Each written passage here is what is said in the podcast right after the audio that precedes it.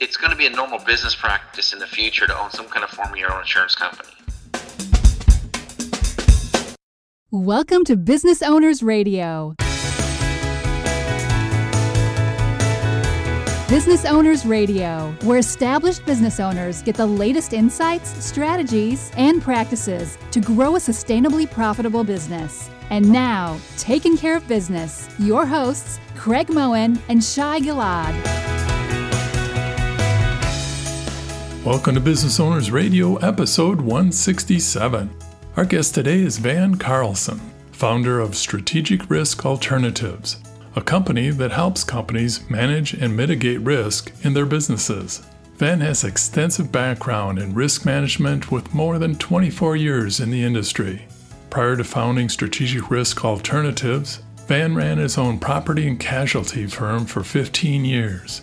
With many commercial business owners as his clients, he saw the Great Recession of 2008 hit hard, and just like them, he was also affected by the sharp downturn in our economy. In light of what's happening across the country and around the world due to COVID 19, this kind of unforeseen risk is the foundation of strategic risk alternatives, and one of the reasons the government created the tax code they use to build up tax advantage reserves in situations like this to cover loss, keep businesses running, and protect what they've worked so hard for.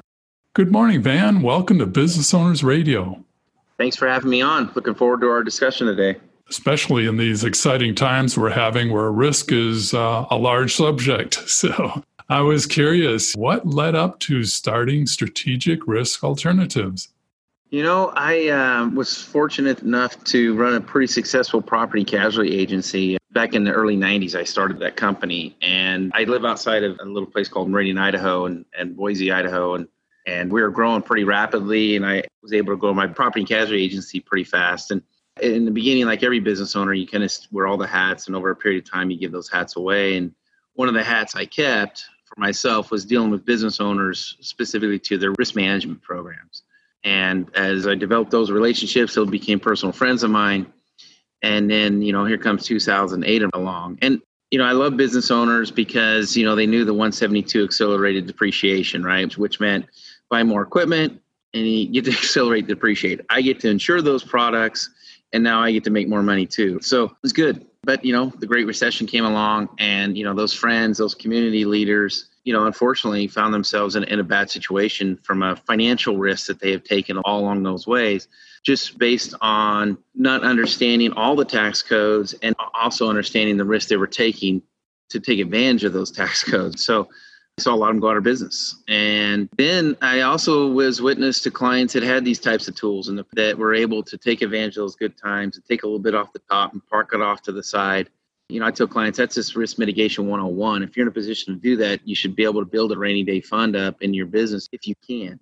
I saw those same business owners that were doing it for years they're the ones showing up at the auctions buying their competitors' equipment. And they had the funds and the resources to do it so because they didn't leverage, they did things differently. And then when you start looking at Fortune 500 companies, publicly traded companies, privately held large companies, they thrive in good times and bad times. And then when you start to look at the way they structure, they also build rainy day funds up as well.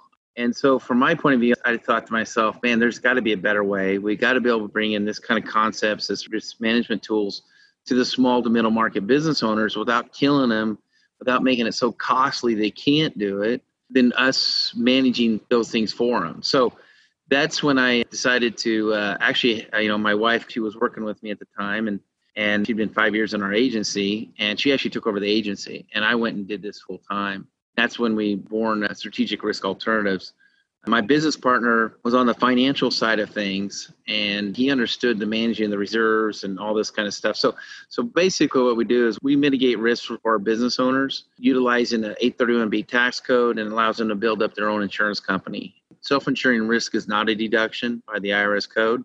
The code was introduced in 1986, Reform Act, and at that point farmers were really self-insuring crop insurance, private sectors getting out of it and Congress formed this tax code called 831B for small to middle market business owners to really form some kind of form of their own insurance company for the benefit of self insuring the risk they were taking.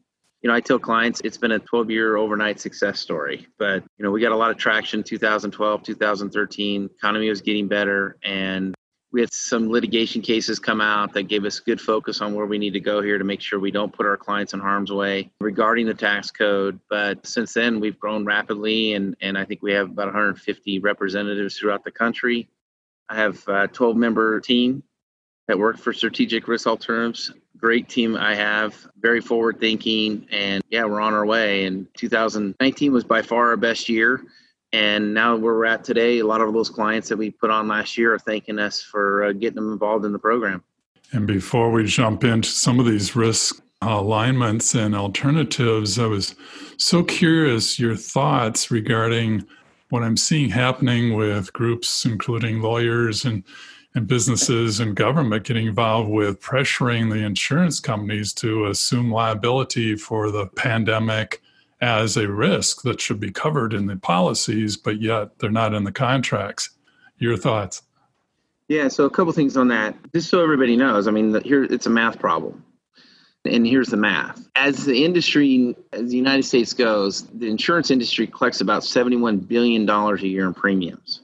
And that's for everything from the semis you see driving down the road to the high rises you see downtown New York to the small coffee shops to the mom and pops and so forth. $71 billion. It's estimated right now small business owners are losing almost $435 billion a month. I would also tell you that burning of commercial buildings, commercial accidents, slip and falls, work comp claims, property damages, theft, they have not gone away. So insurance companies make money. You want them to make money. They got to be around to pay claims that you buy insurance for. And what happened really was back when SARS first came out, some large insurance companies thought they were protected from business interruption of, of those types of coverages, specifically to pandemics. Well, after SARS, a couple big companies, Chubb was one of them, lost in court. And basically, they had to cover business interruption. So after that, they started issuing policies, and, and mind you, they issue new policies every year, and they get thicker and thicker, and they don't get thicker and thicker because there's more coverage. They get thicker and thicker of the policies because there's more exclusions. And one of the exclusions they put into it was specific pandemic language and any quarantining by the government.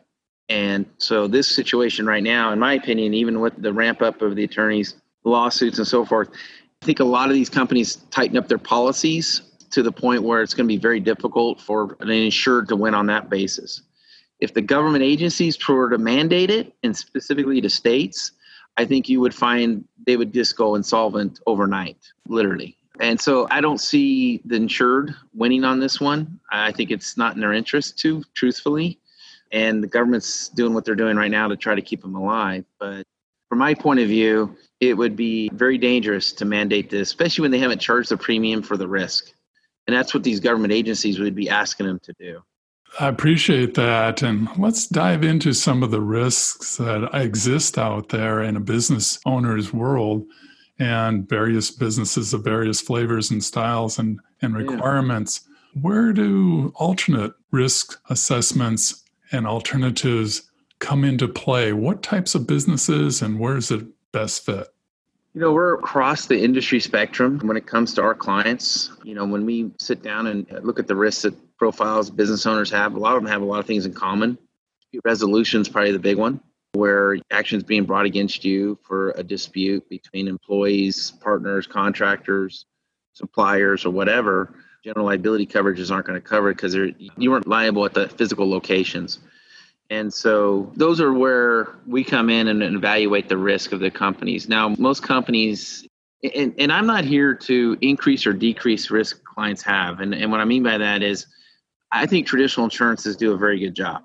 I think they do a very good job when it comes to the tangible assets of a business. And what I mean by tangible, you're looking at buildings, vehicles, work comp, a general liability, product liability, and so forth. So they do a very good job when it comes to the tangible assets of your business. The intangible assets get to be much, much harder to define and value. And so when I talk with most business owners, when I'm in front of uh, an audience of business owners, you always ask the question between the two asset classes, the intangible versus the tangible, what do you value most? And I would tell you over 90% of the business owners out there value the intangible assets. Well, what are the intangible assets? Biggest one is cash flow. And that's what we're seeing crunched right now is cash flow. And of course, you know, relating to that would be your brand, your contracts, proprietary, standing in the community, consumer confidence, and so forth. Those are all values that business owners drive every day because they know they have to in order to get consumer confidence up enough to want to come and buy their products or do business with them. That's the intangible assets. That's what people, when they would go to sell their business, that's what they're trying to get the multiple for, right? And so those are very difficult for insurance carriers to want to insure especially in these situations where you got a catastrophic event going on. You know, in the past, we talked to business owners about cyber, for example. Cyber, we were looking at small to middle market business owners having really the most exposure to cyber because they don't have these robust firewalls like big companies do and so forth. And yet they have just as much information, if not more, than a lot of big businesses do. And so we would go out and say, okay, here's where you're lacking on some of your cyber coverages we're going to fill in here with some gaps. But you're self-insuring these risks right now. We call it an A and B fund and so forth. But you know, you got A risk handled, but here's your B risk, and your B risk is your brand protection in, in event of a cyber attack. So we were going down that road. We got dispute resolution. We had third-party business interruption come on board last year with us. Third-party business interruption is becoming bigger and bigger all the time because most businesses are relying on third parties to provide a service to them that's critical to their business. It's not necessarily supply chain risk. You're not providing a product for me, basically, but maybe I throw all my files up into the clouds and I rely on this company to manage those clouds for me. If they were to be compromised and I can't access those files somehow, what's that doing to my, again, the greatest intangible asset I have in any business is the cash flow of the business. What is that doing to my reputation in the community that I work for and live in?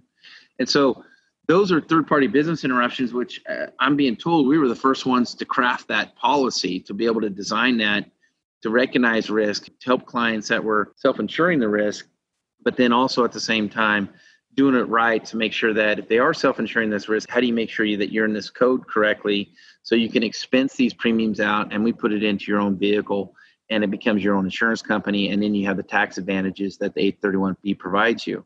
So those are really the things what we were looking at in the beginning. Now, of course, with the pandemic, you know, we're looking at payroll protection. We're looking at more broader coverages. We have a policy called political risk. The political risk is obviously great. I mean, we're pretty heavily involved in the medical community, as you can imagine, between surgical centers, plastic surgeries, uh, med spas, to a dentist.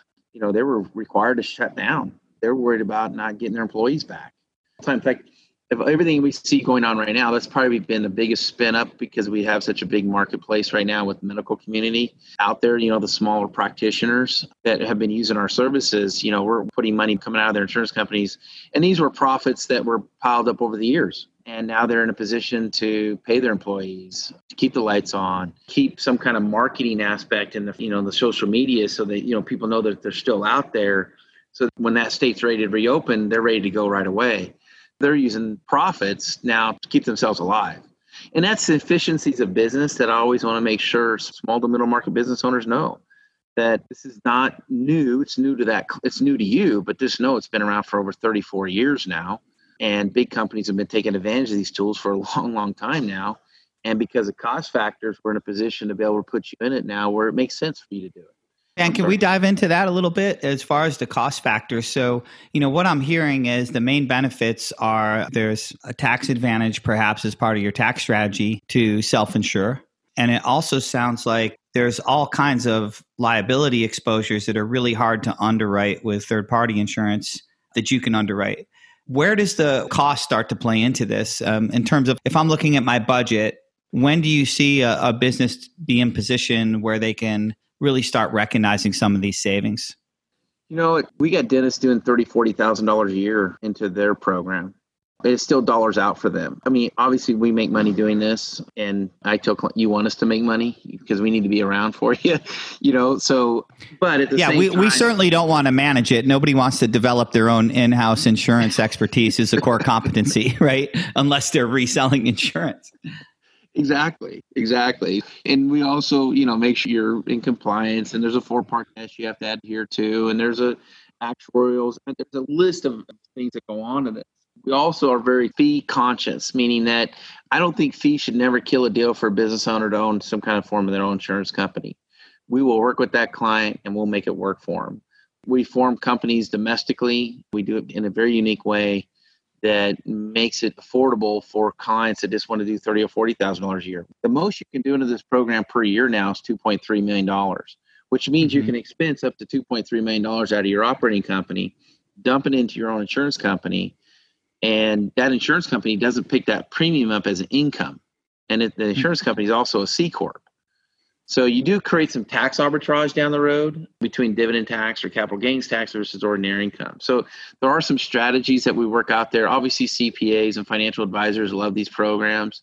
There are some tax advantages to them.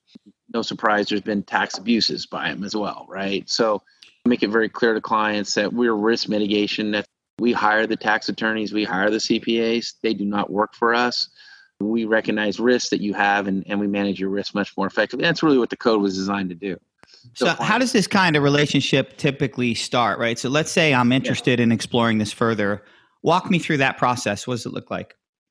Yeah, so basically, we rely on other trusted advisors right now. So, we work with a lot of property and casualty agents around the country and CPAs and financial advisors. And we get them to the education level of saying, hey, this is a tool and toolbox, guys you better know about this tool because it's going to come up with your clients. And you may want to be the first one to bring it to them, too, by the way. And just say, hey, this may or may not work for you. Here's a company that we know about. Go watch their videos. You know, we can put a Zoom call together and you can start to understand if this is you want to do or not. Um, and it really comes back to what, especially right now with the property casualty agents. I mean, when I was a property casualty agent, the worst thing I ever said to my business owners was, that's not covered that's never a good thing because you have a relationship and of course there's some perception that a policy you know especially when i hear clients say i have an umbrella policy and somehow that's a pixie dust or somehow like it covers everything and it's like you know it's far from it so we rely on that and it's just an educational process to the business owners you know we work with their trusted advisors obviously the cpa has to understand it and we have to educate that cpa unfortunately most cpas today you know, I'm, I'm pretty candid about it. I think they do very little for business owners today, unfortunately, because of the way that their liability they take on to do their tax work. I would say probably one out of a hundred CPAs today are true tax planners for their clients, especially if they're single proprietor or multiple part, you know, two or three partners. And it's nothing against them. It's just the tax code's gotten more, even with the 2017 Tax Reform Act, it's gotten much much more complicated for them and they don't have the resources like a deloitte does where you know i work with deloitte clients and deloitte has no problem with clients owning their own insurance companies i deal with other smaller firms where it's very difficult because they don't have the education or they don't have an understanding and they don't have the time to understand it and a lot of times they just say no to it and it's unfortunate because we would have a lot more clients in place right now had we had cpas get on board with us in the past and now those clients that you know are reaching back out to us saying hey, how do I get this going? Because I never want to experience this again. And so that's how we process it. Really, it's an education, and the business owner has to decide if it's the right tool for them or not. I think right now we have over 300 clients working with us around the country, but it's an educational process. A lot of times it is new to them. I'd rather come in with direct advisors that kind of know us and give us, I call it the halo of credibility, where referred in by other professionals. Um, so that's definitely a focus we have. And then we do have some direct business as well. So, in the age of like black swan type business interruption yeah. events, like what we're going through right now, I am sure this, your phone must be ringing off the hook, people trying to manage what's happening. So, how do you think that's going to affect this marketplace going forward? You know, it's going to be interesting. From our standpoint, we're mitigating some risk issues, and, and the biggest industries is the restaurant industries, the tourism industries. We don't have a big slew of that book of business in our clients. So we're not getting hit with those types of things. I think those are pretty severe. Obviously, the ones that we are getting hit with is the medical community, like I talked about earlier. And truthfully, we were the first ones to respond. We were the first ones to make sure they were able to take out funds and dump it back into their operating company as quick as possible to keep their employees' payroll and everything else. Since then, I'm sure they've applied for the subsidy programs that they put out. But uh, I think for going forward, you know, it's no different than I experienced in 08 and 09 when I saw businesses go go out. You know, and I've talked to business owners and since then, and you know, they weathered the storm. Wouldn't it be better to weather the storm doing it this way? And you know, doing the same thing over and over again We all know what that leads to. So to me, it's a game changer from that standpoint. I think it's going to be a point of interest with a lot of new clients that we have coming up. Here's what I believe I believe if you're a successful enterprise, it's going to be a normal business practice in the future to own some kind of form of your own insurance company. Because you got to remember, self insuring risk isn't deductible. You know, a good example I work with is HVAC guys that sell service agreements three to five years out, which means now they're going to charge $500 for a service agreement, but they just booked a liability for the next four years, going out, sending a tech out, and doing the AC service and the heating service, you know, in the fall time. Well, that's great as long as you got cash flow coming in. But what happens when you don't? And you just book that liability out. And meanwhile, you pick up the four or five hundred dollars this year in profit. Wouldn't it be better to take a portion of these proceeds and set them off to the side and then next year bill against that and take claims back out of it? So the efficiencies of business start to ramp up pretty significant. It's just a better way to manage risk, to mitigate the risk. We do that with printing companies that, hey, I'll sell you a printer, I'll service it for free for five years. Well, that's great. You mark it up in the sale of the product, but wouldn't it just be more efficient business taking a little bit off to the side and knowing that you're going to have to go out and fix this thing for free and that tech doesn't want to work for free? So that's really the education level we deal with that part of it. I mean, a good example is the uh, guys in the auto industry. They've been owning their own insurance companies the longest. They're really incentivized to sell you an extended warranty when you go buy a vehicle. Well, the reason why is it's extremely profitable business because they're able to take those dollars and expense it out of their operating company and dump it into their own insurance company. Some of these guys own three or four or five of these insurance companies. So there's a lot of strategies that go into it, but they've been doing it the longest. And and the way I got into the business really is I saw it doing for the RVs. You know, back in 2008, 2009, RVs were being killed. The manufacturers went away nobody was getting consumer loans. So, but the guys that had been selling these extended warranties on RV trailers for the heating units, the refrigeration units, the AC units, it just wasn't a auto warranty at that point. It was much much broader than that. And I started looking at that and going, well, wait a minute, couldn't other industries look at doing this as well? And since then, we've blown up in a lot of different products. We do a lot of different protection plans. For example, if a storage facility owner wants to own their own protection plans, why sell third party insurance when you can sell a protection plan? and keep the funds in house and you manage the claims because you know unfortunately if you're selling a, third party insurance for the contents of the storage unit and they become damaged and you tell the client hey this is not covered because this this and this guess what you're the messenger now wouldn't it be better to control that right especially when you're trying to gather customers to constantly rent your storage unit for you for now and forever right? So those are things that we bring to the concept of business and we're cross spectrums of business owners and types of industries. You know we can talk about healthcare where we business owner may want to take a higher deductible but don't want to pass that higher deductible on to the employees. So we're able to spread a gap between a deductible buy down but take those savings and now dump it into his own insurance company and when an employee has a claim and they go past their let's say a thousand dollar deductible and now you know they got four thousand dollars before the insurance kicks in the employer that's been saving those premium dollars put them into an insurance company and now he can draw on those. So i'm throwing a lot of stuff out there because i want to make sure people understand that this is a broad way of thinking. And this is what big businesses do every day. They get this kind of advice. There's a reason why warren buffett owns a lot of insurance companies the advantages you get on the back end are, are pretty significant. That's great. But the managing the risk up front to me is much more important. You know one of the things that's going on right now you guys is you know when you elevate your professionalism with your clients and you don't get to do that a lot of times. And i tell advisors this is a product where you get to elevate the perception with your client because it's new to them. It's interesting. They have pain. They felt this pain in other aspects. And of course right now it's probably most they've ever felt it for business owners today. And now you can elevate yourself. The other thing i will tell you is the best thing we hear from our clients today is they just sleep easier at night knowing they've been doing our program. And as a risk management person or a, a person that especially consults with business owners, there's no better compliment than that. And that's what we've been experiencing. And so, in some ways, it's going to be exciting times in the future. I mean, it's unfortunate what we experienced this, but at the same time, I think it always rocks people to their core sometimes when they really evaluate the risk they took to start their business or run a business.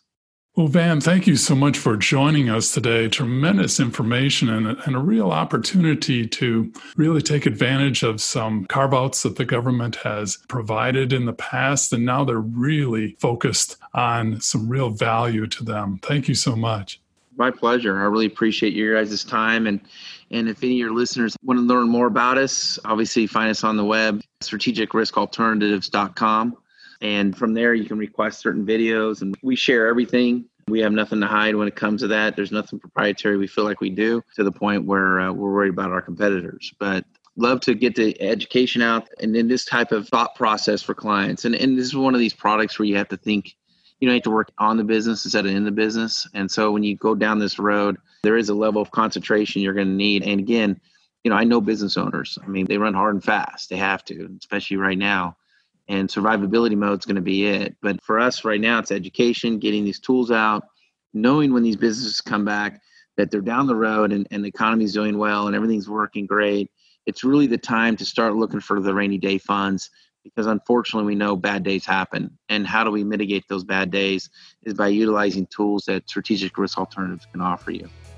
Our guest today has been Van Carlson, founder of Strategic Risk Alternatives. You can learn more about Van as well as find links to his content and videos all on our website at businessownersradio.com. Thank you for joining us on Business Owners Radio. We hope you enjoyed today's show. As always, you can read more about each episode along with links and offers in the show notes on our website, businessownersradio.com. We want to hear your feedback Please leave comments on this show or suggestions for upcoming episodes. Tell your fellow business owners about the show, and, of course, we would love the stars and comments on iTunes. Till next time, keep taking care of business.